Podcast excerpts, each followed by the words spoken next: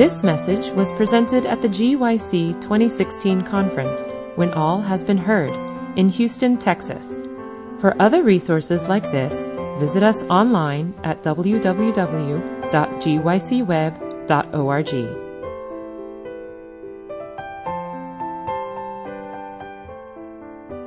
Well, good morning. It's good to see you here at GYC, and uh, it's always a blessing to be here myself.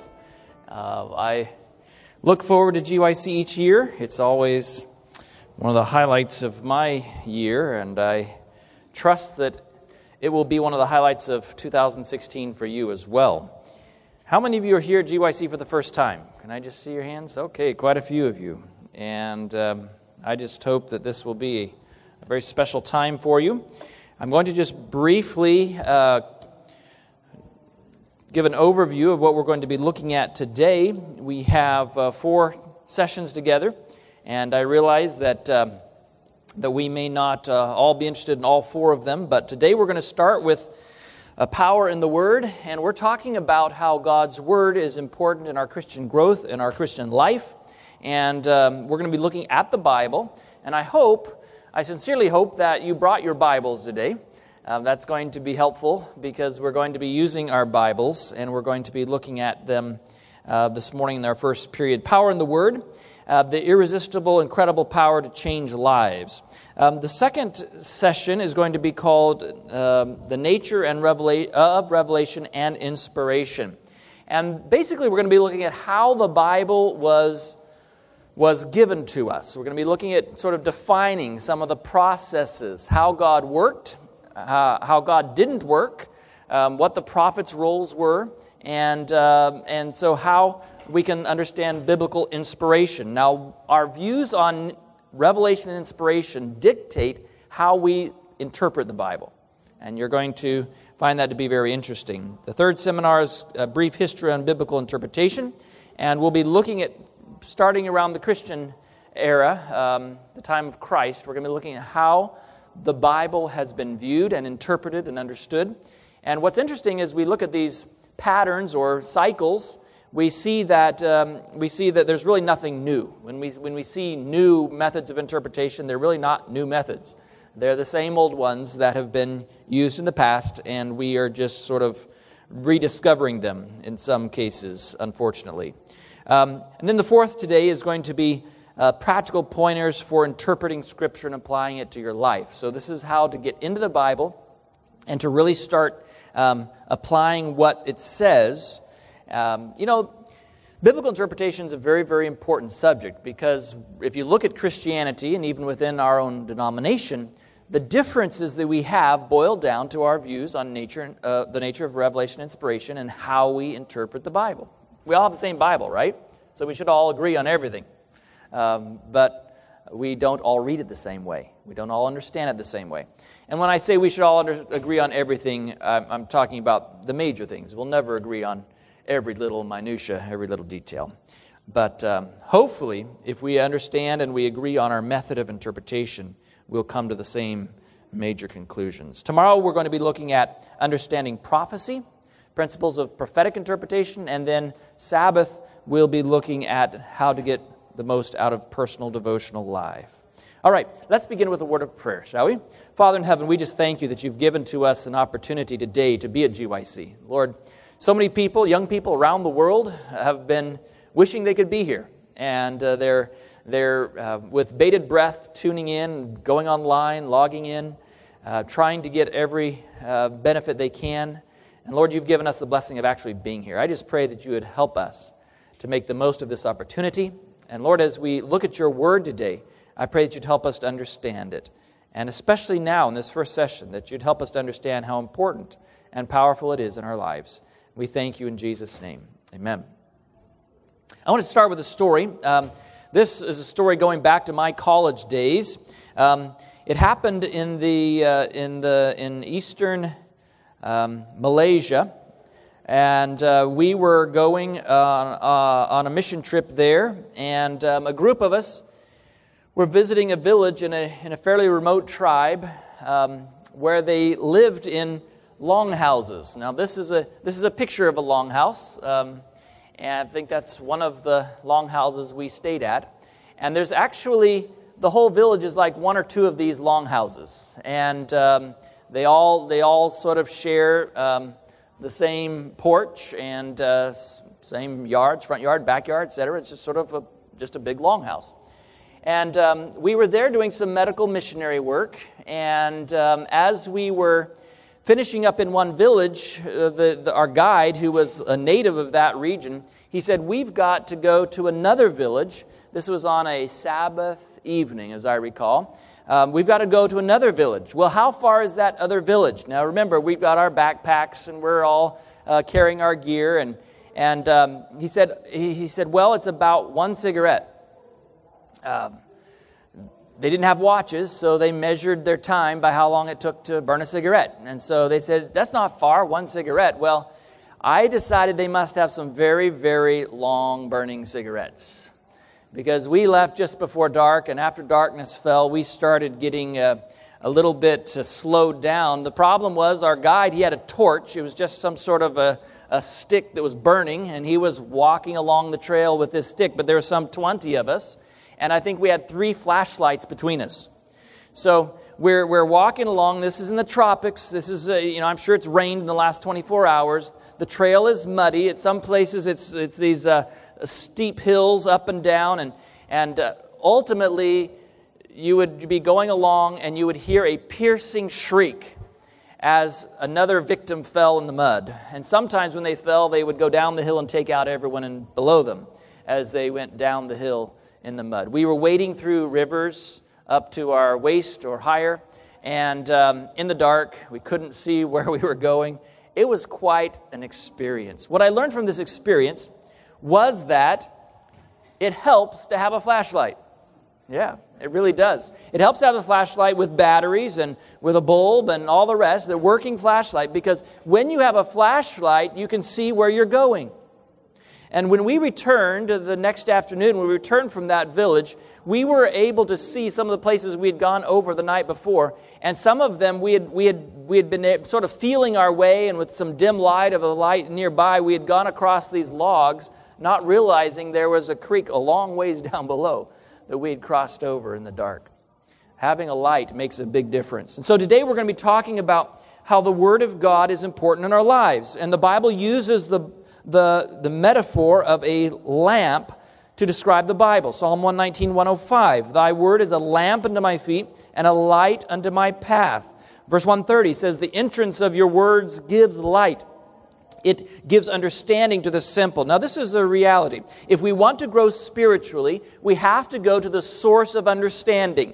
The Bible says that's the Word of God. The entrance of your words gives light, it gives understanding to the simple. If we want to understand, we need to go to the source. The source is the Word of God. Now, there are many people who, when they become a Christian, they sort of feel like, well, uh, you know, I've learned the doctrines, I've, or maybe even I've grown up in the church. I already understand about God's love. I already know about these things, right? What more is there to learn? It's sort of like becoming a basketball player. You know, once you reach the NBA, you decide, you know, I'm in the NBA. I don't need to practice anymore, right? Um, would, would, would the person that didn't practice in the NBA, would they stay a professional very long? Of course not, because they need to continue training and practicing. No one reaches medical school and says, I've arrived. I don't need to study um, this, is, this, is, this is where I wanted to go. I wanted to go to medical school. No one reaches adulthood and decides they don't need to eat anymore, do they? When we are fully grown, we don't decide, well, that's all I needed. You know, I don't want to get any bigger. So, uh, well, some of us, I suppose, we need to do that. But um, we don't make those decisions. It doesn't make sense. So, why does it seem like sometimes we don't feel a need to keep learning and growing as a Christian? Um, so, we're going to examine a little bit about the Bible, what the Bible says about itself, and how the Bible uh, realizes its own importance. We're going to look at a couple of verses here, and we're going to look at the, the, the Bible as a sword. In fact, sharper than a two edged sword. So, follow me through a number of verses here as we're going to be looking at them together. We're going to start in 2 Corinthians chapter 4 and verse 6. For God, who commanded the light to shine out of darkness, hath shined in our hearts to give the light of the knowledge of the glory of God in the face of Jesus Christ. Now, Let's just parse this a little bit. We're going to be talking more about how to understand this, uh, these type of passages in the future in our coming seminars. But let's just look at this verse a little bit uh, more closely. First, it says, "For God, who commanded the light to shine out of darkness, has shined where? In our hearts." So that's us personally, right? That's not talking about in our denomination. It's not talking about at GYC. This is talking about us personally. God commands the same God who commanded the light to shine out of darkness has shined in our hearts. Now, this is a, this is a precious promise because, young people, there is no way that you're alive and God hasn't been working in your life. That's the truth. God commands the light to shine out of darkness, and even if there's, there's problems or in your past, even if you don't come from a perfect environment or background, God commands the light to shine out of darkness, and that light shines in our hearts. It's a personal thing for us today to give the light of the knowledge of the glory of God in the face of Jesus Christ. So, this is interesting because in the Bible, we understand glory to often talk about character, right? Have you ever heard that comparison before? Um, that comes from Exodus chapter 33 and uh, 34. Um, when when, when uh, Moses asked God, Show me your glory, and God caused his character to pass before him, right? Um, we all are changed when we behold as in a glass the glory of the Lord, are changed from glory to glory into that same image, right? Uh, the uh, Second Corinthians tells us. So, so the glory is a character. So the Bible is is telling us He's shining in our hearts to give the light of the knowledge of the glory or character of God in the face of Jesus Christ. Now, usually when we we think of the face of Jesus Christ, we don't always say, "Well, I don't even how do I how do I have the character of God from the face of Jesus Christ, right? That doesn't even make sense when we don't know exactly what Jesus looked like. But this is this is not what the Bible is trying to say. If we look at the face of Jesus Christ in Revelation chapter 19 and verse 15, we notice what is prominent. Out of his mouth goes forth a what? A sharp sword. So, looking at the face of Jesus Christ, one of the things we're going to see is the sharp sword, right? And what is that sharp sword? Ephesians chapter 6 and verse 17 tells us. And the sword of the Spirit, which is the word of God. The sword of the Spirit is the word of God. Hebrews chapter 4 and verse 12 says, For the word of God is quick and powerful and sharper than any two edged sword, uh, piercing even to the dividing of soul and spirit and of the joints and marrow, and as a discerner of the thoughts and intents of the heart. So, this is what we're seeing from God's Word so far. God's Word is very central to who Jesus is. If we look at the face of Jesus, what we see is God's Word, right? We say, we'll turn our eyes upon Jesus, right? Look full in His wonderful face. Keep your eyes on Jesus. You hear people say that. How do you keep your eyes on Jesus? Well, one of the most effective ways to keep your eyes on Jesus is to keep looking at His Word. Because that's what we see when we see the face of Jesus. And the face of Jesus is how we, re, we have revealed to us the character of God. The character of God is very important. It's how we learn. It's how we learn. And so the, the, the sword of the Spirit, the Bible says, is the Word of God, and it's sharper than any two edged sword, dividing the soul and spirit. I like to think of the Bible sort of like a surgeon's scalpel, right? Now, none of us are very fond of surgery. We don't usually like to say, yeah, for Christmas, I'm going to get a surgery. Or for Christmas, I'm, I'm you know, on, I can't wait till break. I'm going to go on surgery.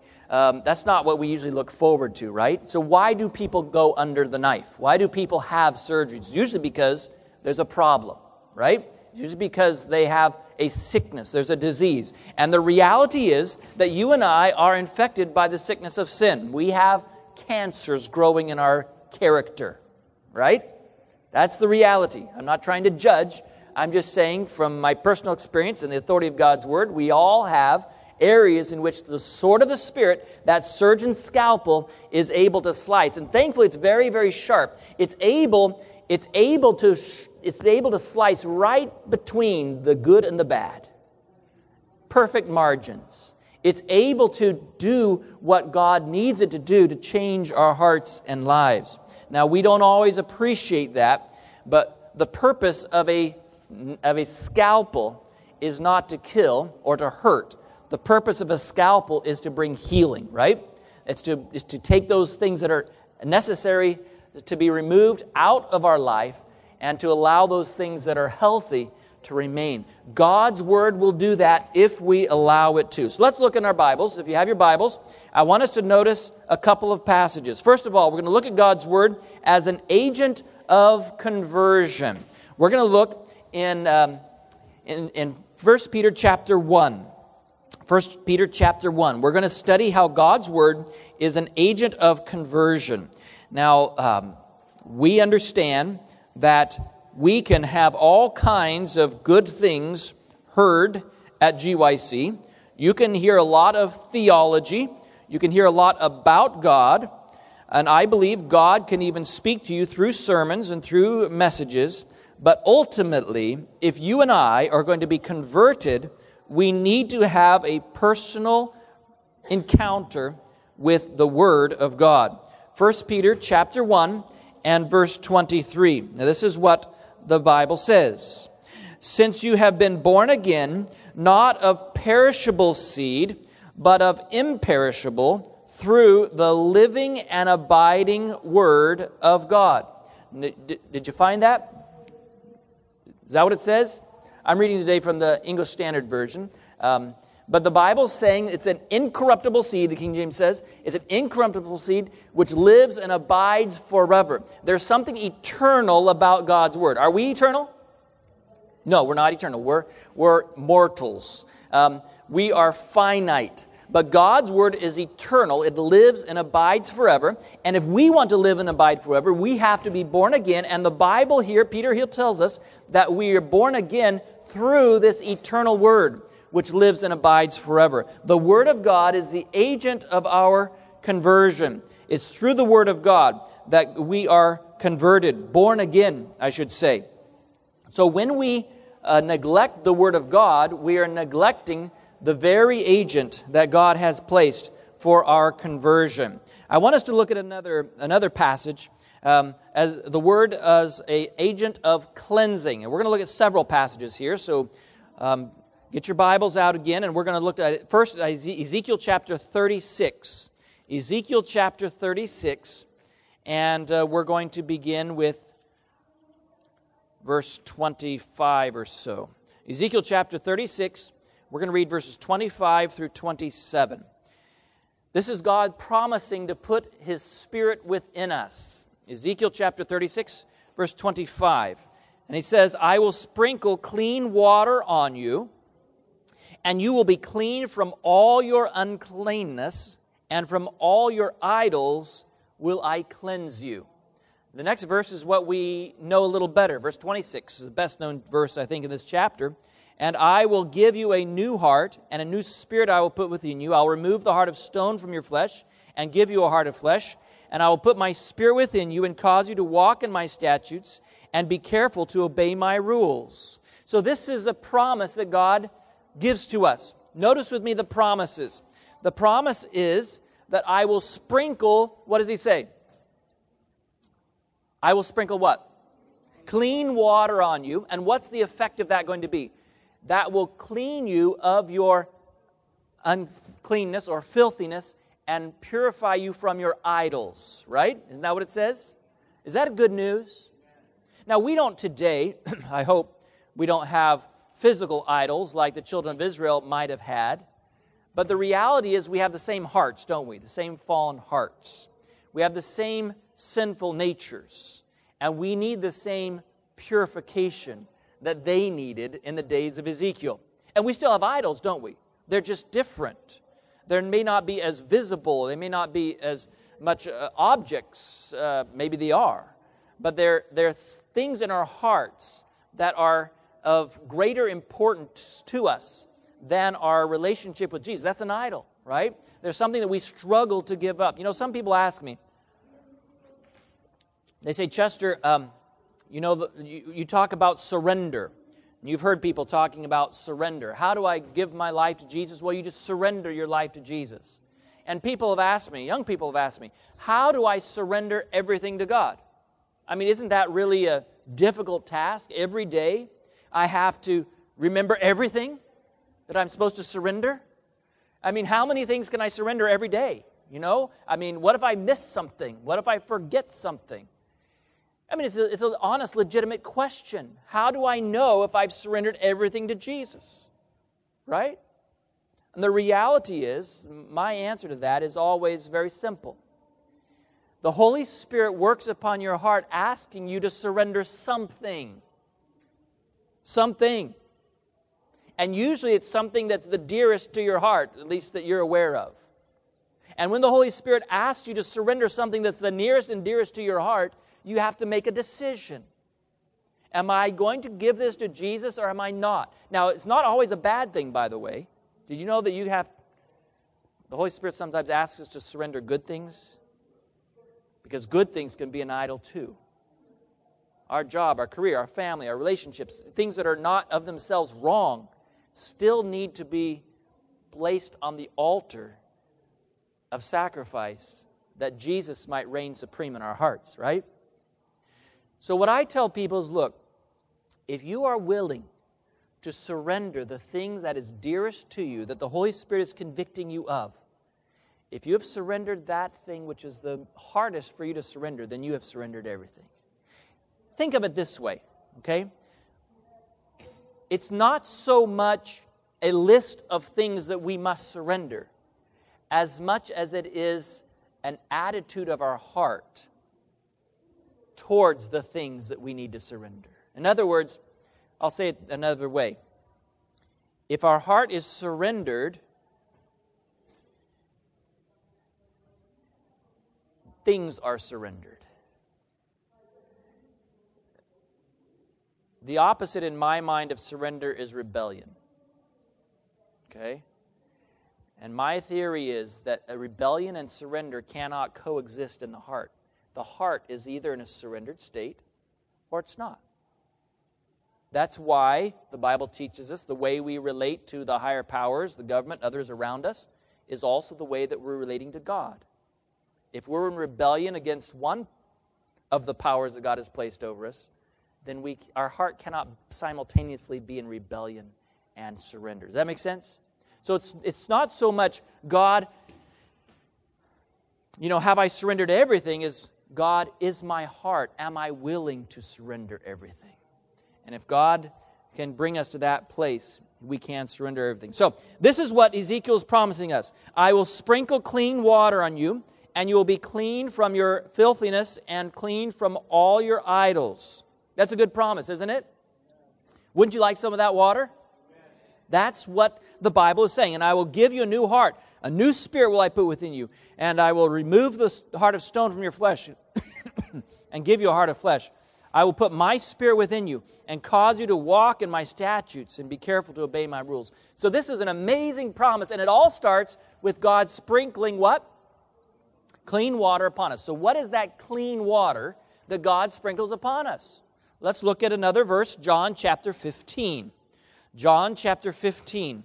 We understand the Bible by precept upon precept, line upon line, here a little and there a little. You know what that means?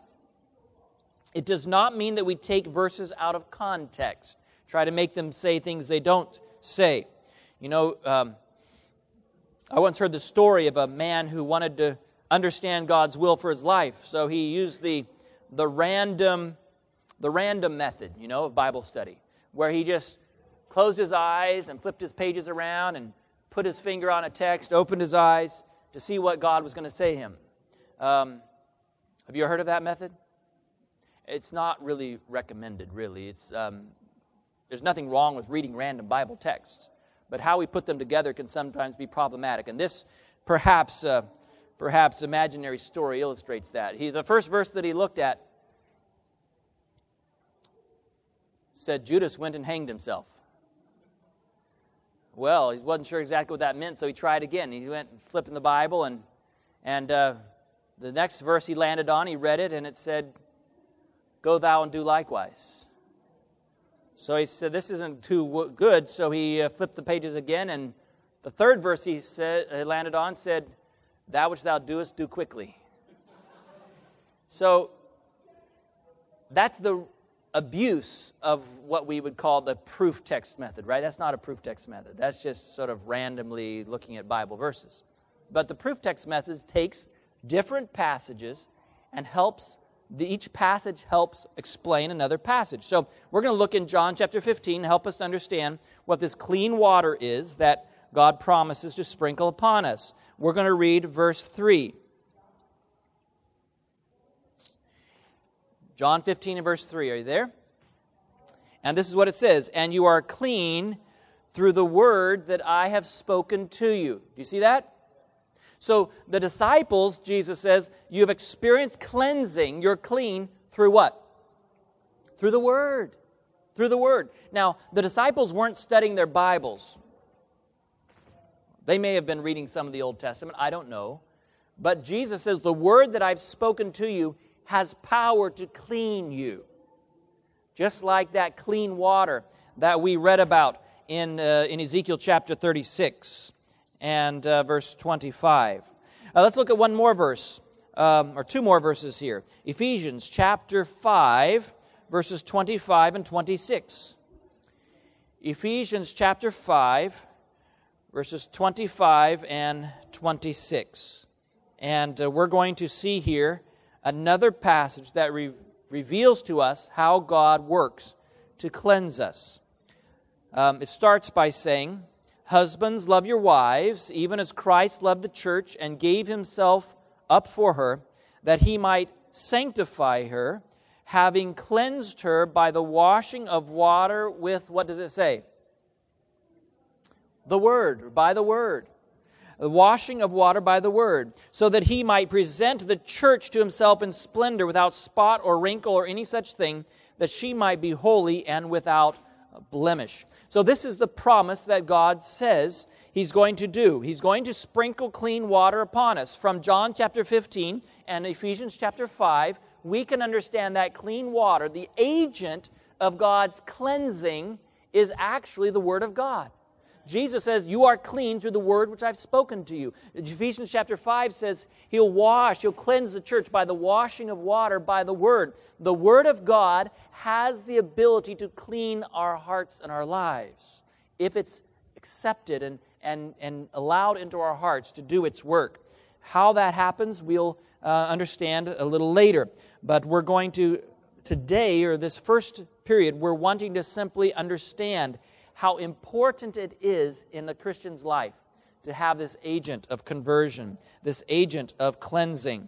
You see, we have here one more verse. We're going to look at this on this question, 2 Corinthians chapter 3 and verse 18. 2 Corinthians chapter 3 and verse 18.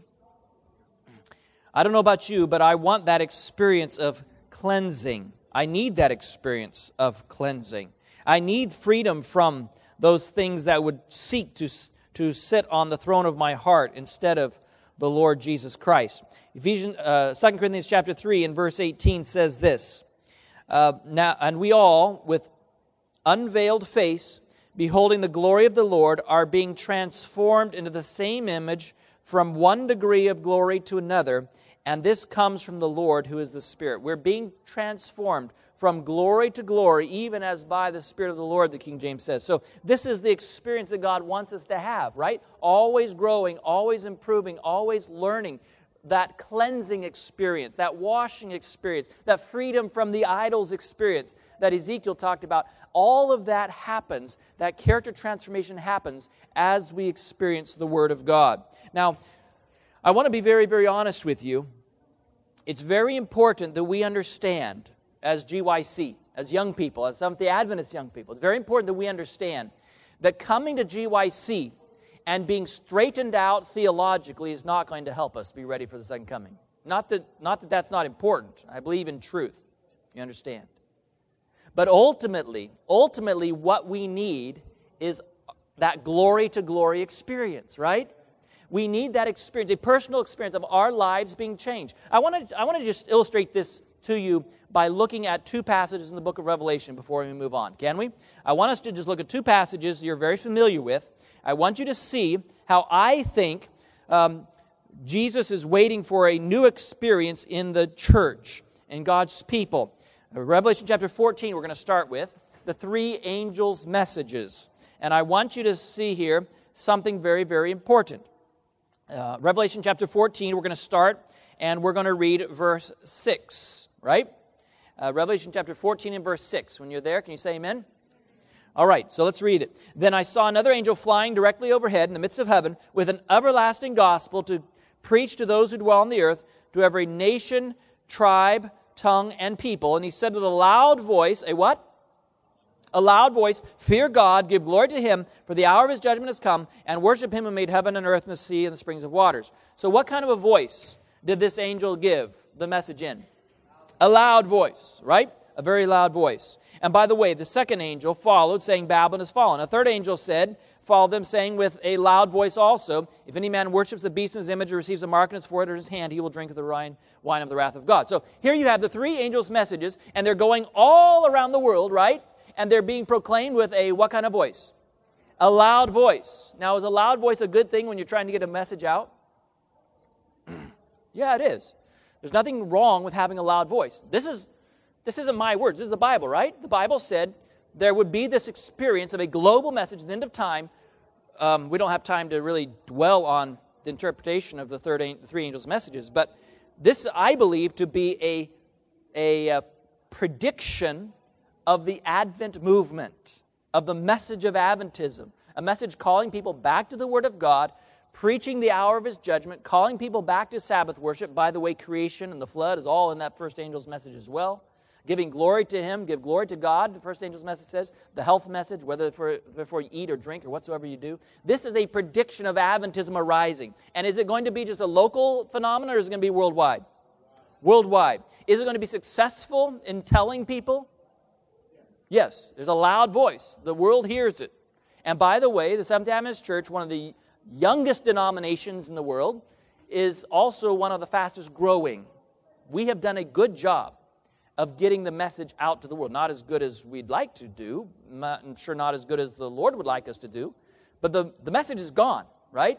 We have uh, Adventist presence in more countries than any other Protestant denomination. In fact, if you count the work of ADRA, we are in more countries than even the Roman Catholic Church, more countries and territories. We have a global message. And by the way, that's one of the ways we, I believe, that I'm a part of God's last day remnant movement is because I'm a part of a global one. That's, that's, that's one of the characteristics, right, of God's last day church. It's going to be a global movement, a global message. So this is a loud voice. But I want you to notice something. Before Jesus comes, the message and the movement needs something more than a loud voice. In fact, if you read 1 Corinthians chapter 13, you realize that loud voices, if I have a loud voice, but I don't have love, I'm just a nuisance, right? Yeah, we won't we won't pause there. But look with me in Revelation chapter 18. This is what we sometimes refer to as the fourth angel. Which angel? The fourth angel.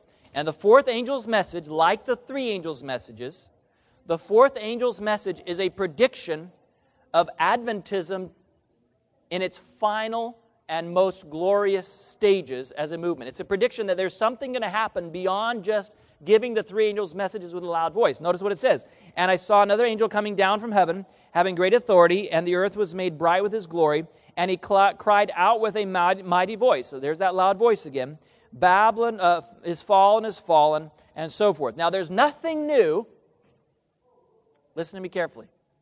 There is nothing new in the message of the fourth angel that is not also included or implied in the message of the first three angels.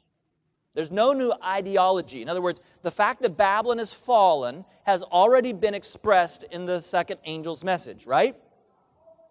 It, the second angel's message was given with a loud voice, just like the fourth angel's message. But there's something different about the fourth angel's message. Notice me, verse 1 again. I saw another angel coming down from heaven having great authority, and the earth was made what? bright with his glory, or the earth was lightened with his glory. Now, what did we understand as this glory symbolizing in the Bible? Character, right? We are changed looking in that looking glass of God's word, being cleansed by the washing of the water of the word. We are changed from glory to glory, right? Character to character. God is transforming us to become more like Christ more like him, to reflect his character of love. The fourth angel not only has a loud voice when it gives its message, it has a character that is so astounding that it tr- lightens the whole world with the glory of God.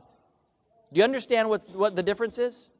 I want you to understand, friends, I'm not trying to cast any disparaging remarks upon Adventism in the last 160, 170 years. That's not my point.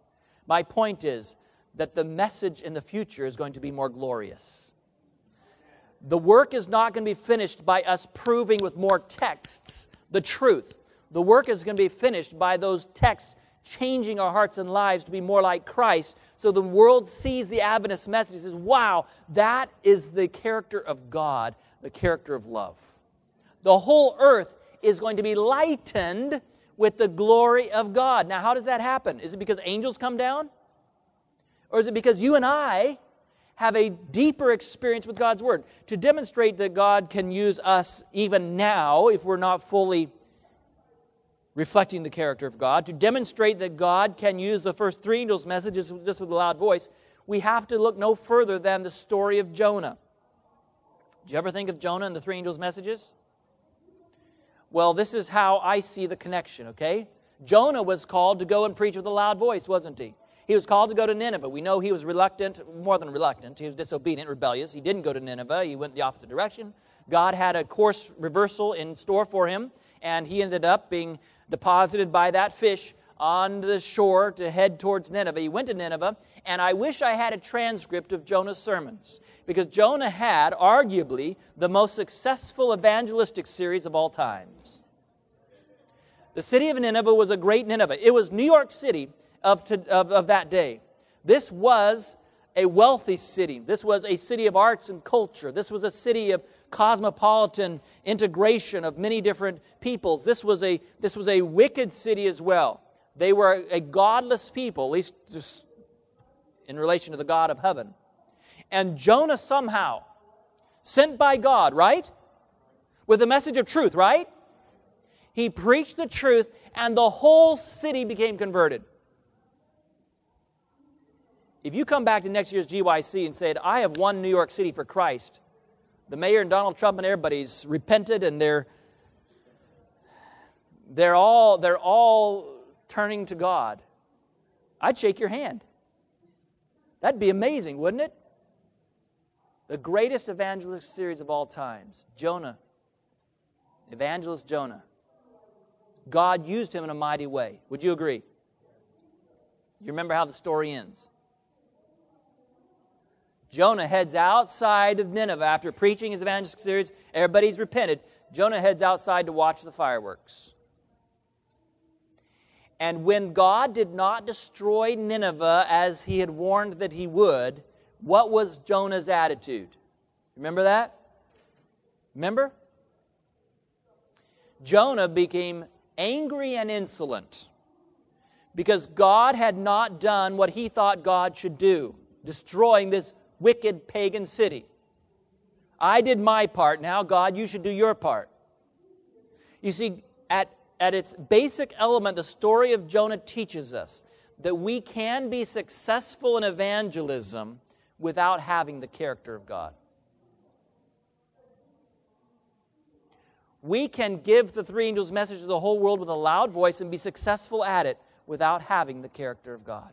Jonah's sitting out there in the desert, and you remember God caused a, a gourd to grow up with those big leaves, you know, and he's shaded by this gourd in the desert sun. And then, as he's moaning and groaning and lamenting the fact that God hasn't done what he thinks he should do and hasn't gotten rid of these evil Ninevites who have caused him so much grief and, you know, being swallowed by fish and all the rest, and he's out there feeling sorry for himself, God sends a worm the second thing the story of Jonah teaches me is that when God uses us, we shouldn't get proud because God can use worms, right? God send a worm. This is what the Bible says. I'm not making it up, right? Read it for yourself. God sends a worm, destroys the gourd, the gourd wilts, and Jonah, God points out this to Jonah. This is the way it ends, the book. Jonah, you have more concern over a plant that you didn't even nurture than you do over a city with a couple hundred thousand people who were doing wrong just because they didn't know any better. It ends with that question of God interrogating Jonah. Is that the right priority? Is your character the way it should be, right? And so we understand what I'm saying to you today.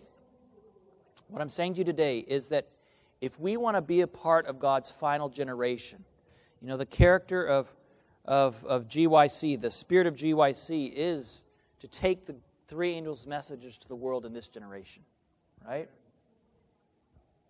If we want to be a part of that generation that sees Jesus come, if we want to avoid the nursing homes and all the rest that will come if Jesus doesn't come, right? Then we have to not just be giving with a loud voice, we have to be having that word transform our hearts and lives from glory to glory so that we can be a part of that fourth angel's message predicted. Listen, it's going to happen. Do you believe it? I mean, the Bible says right here, Revelation chapter 18, just like the first three angels' messages happened, 1844 and on, we see that the Bible prophecy can be trusted. It's going to happen. The question is is it going to be us? Is it going to be our generation that allows God to work in our hearts, to cleanse us, to change us from glory to glory, even as by the Spirit of God? So the Word of God reveals to us the character of God. If we surrender to what the Word of God says, we will be changed more and more into the character of God. There, I, I often, often say there are only two things that we really need to know in order to be saved. I'm not talking about two things you only need to do. I'm saying there's only two pieces of knowledge, of information that you really need to know in order to be saved. Okay? I, I like to simplify things down to their most basic element, right? So in my in my mind, there's only two things you know if, in order to be saved. You don't need to have to worry about um, all the rest of the knowledge. God will teach you as you need to know other things. But there are two things to be saved you need to know. The first is who God is. You need to meet Jesus and understand something about grace, something about his character, something about his unconditional love. If you know who God is, there's one other thing you need to know. You need to know who you are. The Word of God is the instrument by which God both reveals to us God's character and reveals to us our character. And that really is the only thing that you need, those two things. If you know who God is and you know who you are, you can make a decision based on that knowledge that will be for salvation. That is the, that is the simplest way I can explain that we have to know um, what we have to know. We have to know who God is, we have to know who we are. Well, you might say, I know who God is. I read, I read uh, my little friend, my, uh, was um, my Bible friends. Um, I, I, I grew up in Sabbath school. Um, I go to church. I know who God is. I know who I am. You know? The reality is, what I'm, what I'm trying to say, it's not just like, it's not who you are, like your name and social security number. We need to know that we are sinners in need of grace, forgiveness on a daily basis. Okay? We need to recognize our frailty and our faultiness, our humanity our need for Jesus. I'll be honest, sometimes when we do evangelism, we teach people how to study to understand the doctrines. We aren't always as good at teaching people how to study the Word of God so that it can show them every day their need for Jesus. It's easier for us to say, well, are you going to surrender your job which has Sabbath conflicts? Than it is to teach someone to study God's Word and learn to surrender whatever that idol is in their heart that day. Because listen, I don't care how long you've been a Christian, there's still something God is calling for you to lay on the altar and to allow Jesus to, to take and either give you something better or to take and give it back and sanctify it. Now it's in the right place in your life. So when we study the Word of God, our Bible study, as we're going to talk about later, our personal devotions are not so much to be able to show what we believe. That's important too. But the most important thing in our devotional life is that we can, for today, understand that God loves me and that I need Him. I study my Bible not so that I can have t- proof texts to baffle the Baptists. I study my Bible so that I can be converted for today. It's a daily experience, it's a daily walk. And today, I may know that I need Jesus, particularly when I'm presenting a seminar at GYC. I feel my need. Tomorrow, that knowledge of my need today does not necessarily mean that I stay with that knowledge tomorrow. It says, as, as I spend time in God's Word, that I reveal to, that He reveals to me my need for Him. I re- find my character. And so the decision I make will then allow me to grow in my experience with Jesus. Now, real quickly, um, if we surrender to Jesus, if we surrender to the Word of God, we'll be changed more and more into the character of God. Uh, real quickly, I want to go through a couple of basic Bible steps how to study the Bible because I don't think all of you are going to be here for all six seminars. Um, so, this is going to be something that you can take. You're welcome to, by the way. I'd be happy for you to, but I know how seminars go at GYC. There's so many good things, and uh, and you may you may be moving on to something else that you're interested in next seminar. What I want you to leave with is at least some basic ideas about how to study the Bible, because we want that washing of water by the Word, right? We want God to sprinkle His clean water upon us to cleanse us from our filthiness and from our idols. So first of all, we want to make it a habit, have a set time of day, and protect it. There are some people. Um, who, who uh, who have a, have a difficult time doing it first thing in the morning. I recommend it first thing in the morning. I recommend it um, the first thing when you wake up, when your eyes, or even before your eyes open, when you're aware of, of, of your, of, your, uh, of yourself, I guess, you're awake, right? Um, have a prayer of surrender. First thing. And if you just make it a habit, then every single time you wake up, the first thing you have is, Lord, I want to give this day to you. I want to give my heart to you. I want to give all of my plans and lay them at your feet to be carried out and be given up as you indicate. I want to I want you to dwell in my heart. So make it a habit. And believe it or not, one of the best ways to make it a habit to wake up with that prayer in your heart is to go to bed with that prayer in your heart. That's been my experience. How do you how do you make a habit of waking up with a certain thought in your mind? Uh, well, well, you could ask God, perhaps. He answers prayers, doesn't he? Um, but if you will, if you will go to bed with a prayer of surrender, you can wake up with a prayer of surrender as well. And there's nothing more wonderful than just waking up and your first thought turning to God. And if that's your habit, it's a, it's a wonderful habit to make. Make it a habit. Set it, have a set time of day and and protect that time for Bible study. For some people, depending on your family, depending on a lot of other things, it might have to be another time besides the first thing when you wake up. Others, um, I, I, definitely find in the morning is, is when I need the strength for that day. So for me, that's what I, that's what I pre- prefer. But we see that Jesus spent time communing with God not just in the morning, but also in the evening too, didn't he? Um, there were times when Daniel would go three times a day and pray. The, the, second, the second point of, I would just make about how to study the Bible is to make it a conversation. There was a time in my devotional life when I segregated prayer and Bible study. I prayed, then I studied. Right? And I found that, I have found that it's even better, nothing wrong with that, but it's even better if the whole time I'm studying, I'm also praying. It's supposed to be a conversation. You don't have to, you don't, when you go to see your friend, you usually don't, okay, this is my five minutes to talk, you be quiet. And you talk for five minutes, and then it's their friend, there's five minutes to talk. Maybe some friends are that way, I don't know. Um, but the reality is, we usually have a conversation, right? And God wants to talk to us. So when I study my Bible, I'm not just reading and saying, hmm, I wonder what that means. I'm reading and saying, Lord, what does that mean? Not just what does it mean, but Lord, how does that apply to my life? And every, every, every part of that passage, I can make a conversation. So don't segregate Bible study and prayer. The second, or the third point I would make is make it thoughtful. By this, I mean ask questions.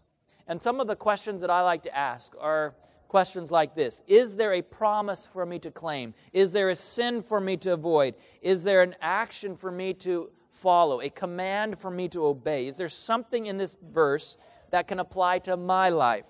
And so I make it a thoughtful conversation with God where I'm actually thinking through and making application.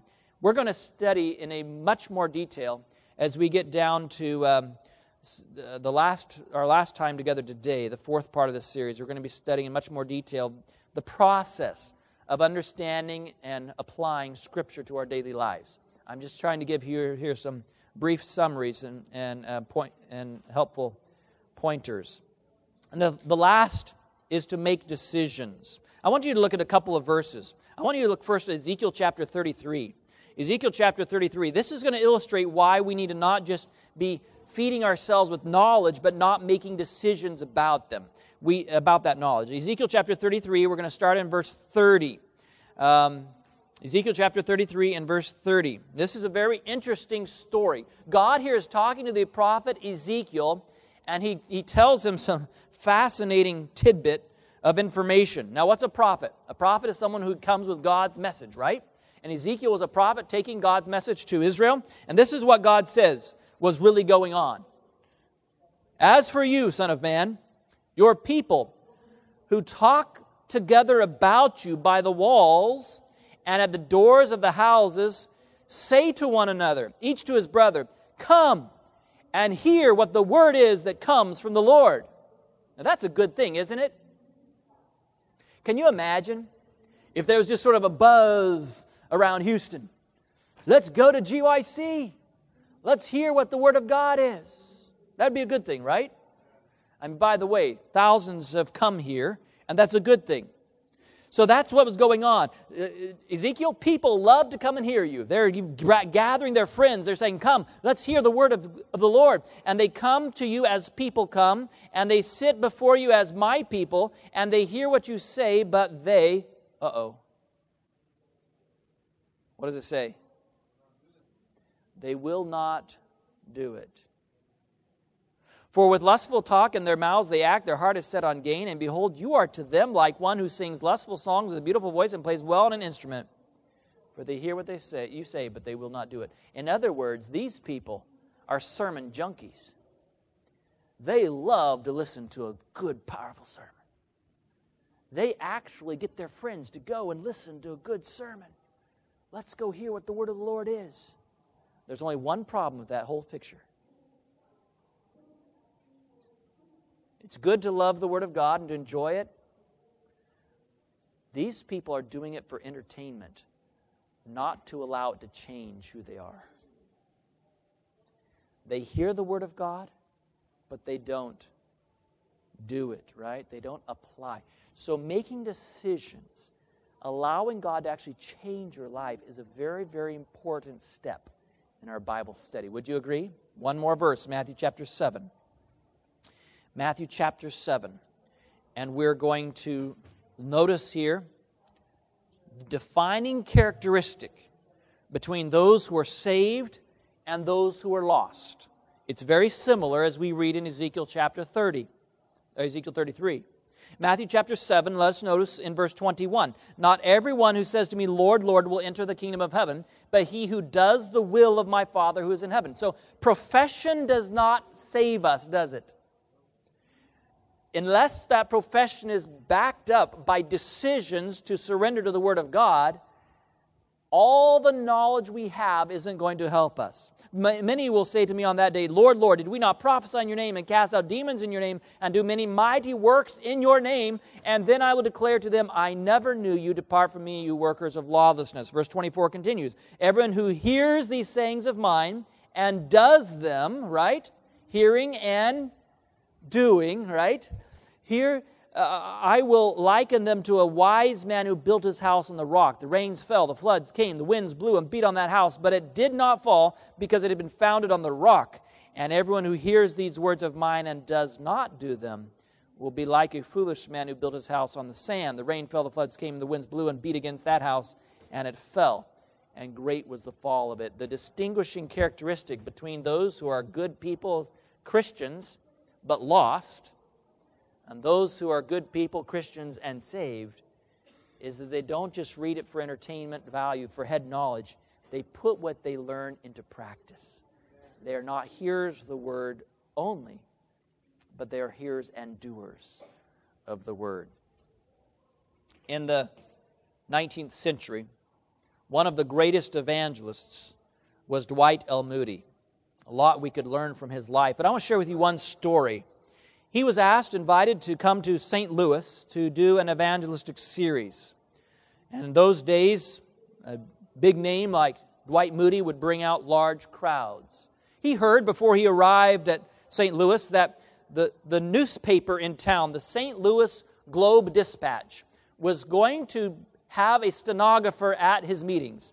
He was going to take down Moody's sermons word for word and they were going to be printed in the next morning's newspaper. When Moody heard that, he decided that he would put as much scripture as possible in his sermons because Moody knew something.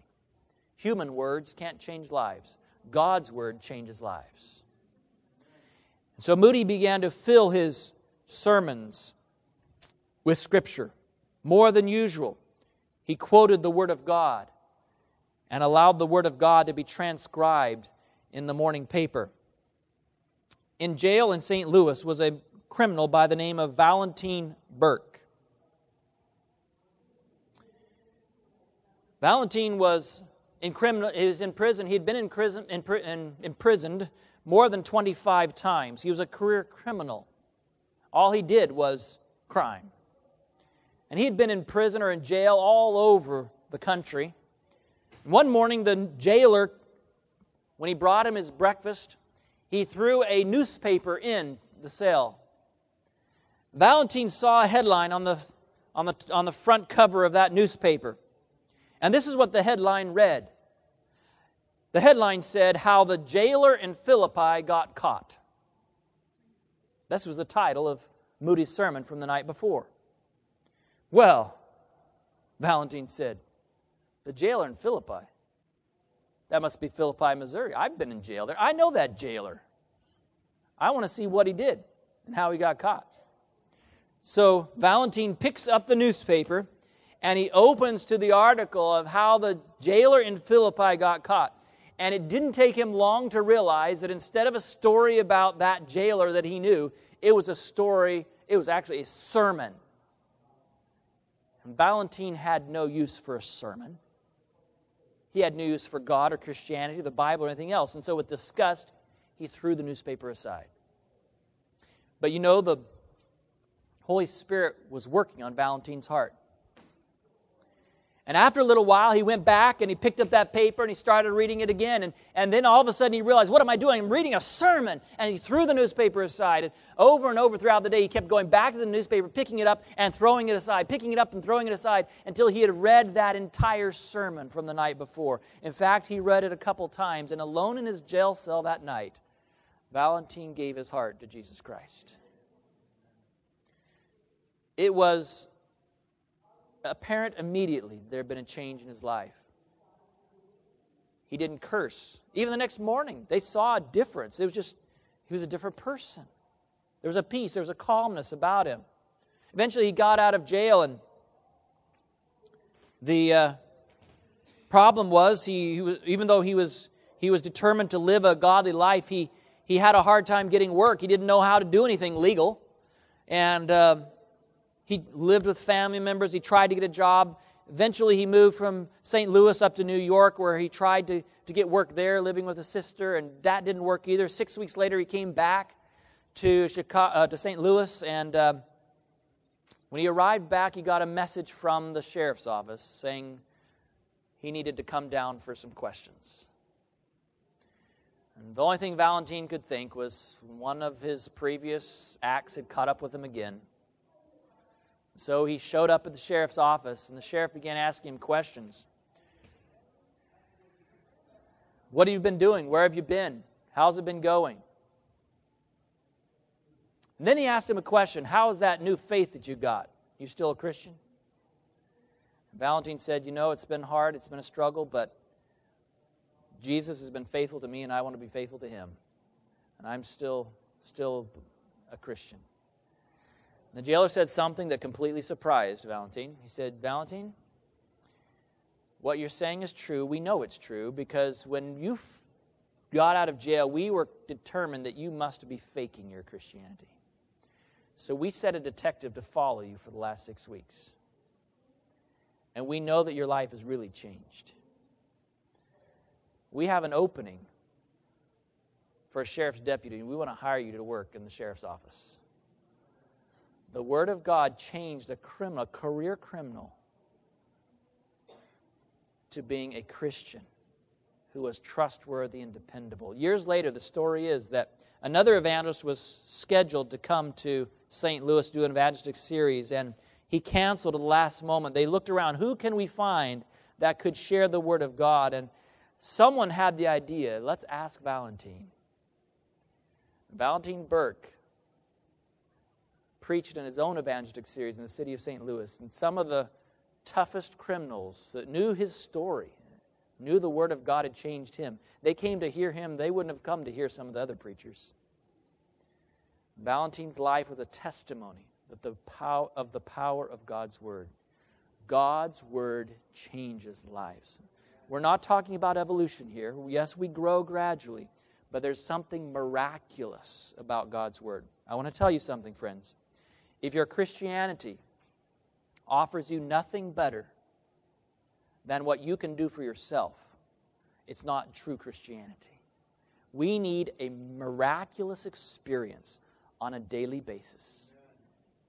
And it's through God's Word that we have that experience.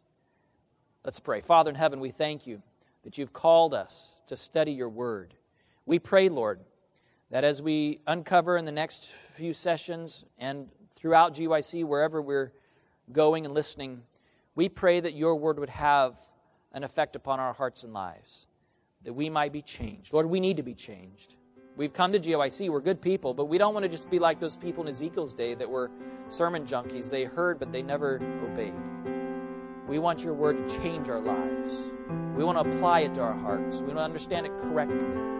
So we ask for this. We thank you for it in Jesus' name.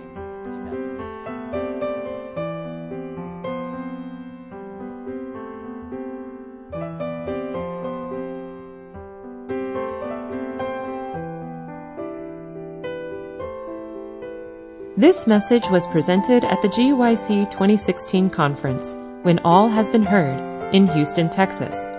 GYC, a supporting ministry of the Seventh day Adventist Church, seeks to inspire young people to be Bible based, Christ centered, and soul winning Christians.